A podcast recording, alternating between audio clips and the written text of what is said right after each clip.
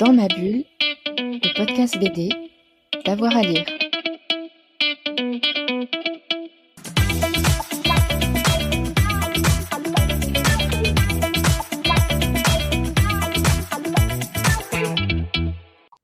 Alors, je fais partie de ces honteux auteurs de bande dessinée qui lisent très peu de BD. Donc, ça peut être des choses très actuelles, mais ça va être des choses que j'estime euh, bah, tip top. Euh, Il y a un bouquin dont j'aimerais parler euh, qui est pour le coup quelque chose d'assez récent. Ça s'appelle Les Lames d'Apretagne. Euh, c'est de Noah euh, Ven, Ven jamais su comment se prononcer son nom, Venry, Venries et Kourik, mais c'est aux éditions Casterman. C'est une trilogie de fantasy épique qui est super drôle, super maline, euh, super bien écrite, super bien narrée. Euh, c'est un livre, je ne vais pas dire qu'il n'y a pas eu de succès parce qu'il a eu un bon succès critique, mais qui, qui je pense, n'a pas eu euh, la presse qui mériterait. Donc, les, les Lames d'Apretagne, super intelligent, super fun, super drôle et avec des super personnages.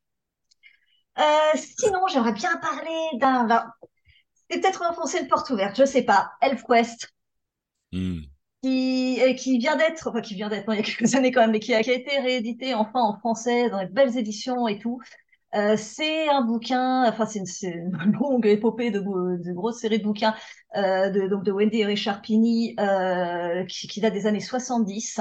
Donc il y a des côtés un peu datés, mais c'est un récit qui est vraiment fondateur pour beaucoup d'auteurs, y compris je pense pour moi. Le premier, c'est assez marrant parce que le premier tome est vraiment très archétypal. Et après, mais ça décolle complètement.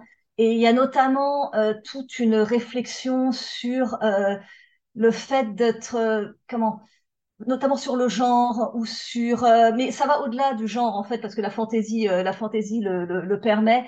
Le fait d'être, indépendamment des déterminismes biologiques qui peuvent exister ou non, d'avoir l'opportunité d'être ce qu'on a envie et ce qu'on est capable d'être. Euh, Il y a toute une réflexion. C'est pas du... L'histoire est vraiment une histoire au sein de quête, euh, voilà, d'aventure, mais il y a tout, tout ce propos-là en, en filigrane que je trouve absolument admirable et qui est fait avec une finesse assez remarquable et, tout un travail. Moi, moi qui adore les, les renversements des archétypes et travailler sur les, les clichés, les tropes pour, les, pour se les réapproprier, c'est vraiment c'est un bouquin qui est absolument remarquable. Donc, faut passer le premier qui est, qui est pas mauvais du tout, mais qui est bon, voilà, qui est un peu daté et pour le coup très archétypal bizarrement mais euh, c'est une véritable merveille. Donc, ElfQuest euh, de euh, Wendy et Richard Pini. Et alors peut-être encore plus enfonçage de porte ouverte, mais je suis désolée, c'est ma BD préférée. Et s'il y a des auditeurs de moins de 30 ans, peut-être qu'ils sont passés à côté, Garulfo de Eyor, Erol, Eyor, Erol et Majorana.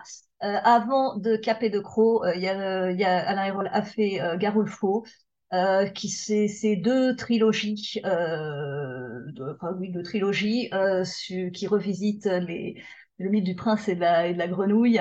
Euh, c'est ultra drôle, c'est super touchant, c'est extrêmement intelligent.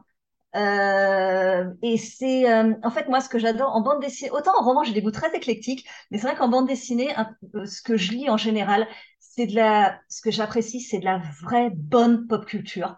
Et par vraie bonne pop culture, j'entends des choses qui sont ultra ultra accessibles, mais qui ont un fond de dingo derrière.